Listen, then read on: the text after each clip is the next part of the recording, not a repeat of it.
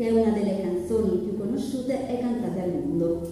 Scritta da James Lord e pubblicata nell'autunno del 1857, è stata suonata per la prima volta in una chiesa in Georgia.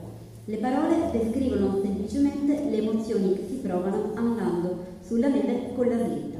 Signore e signori, Jingle Bells! Così ci svegliamo.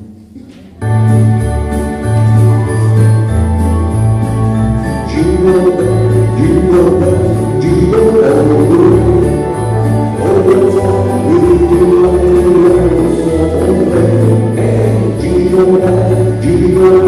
Gino,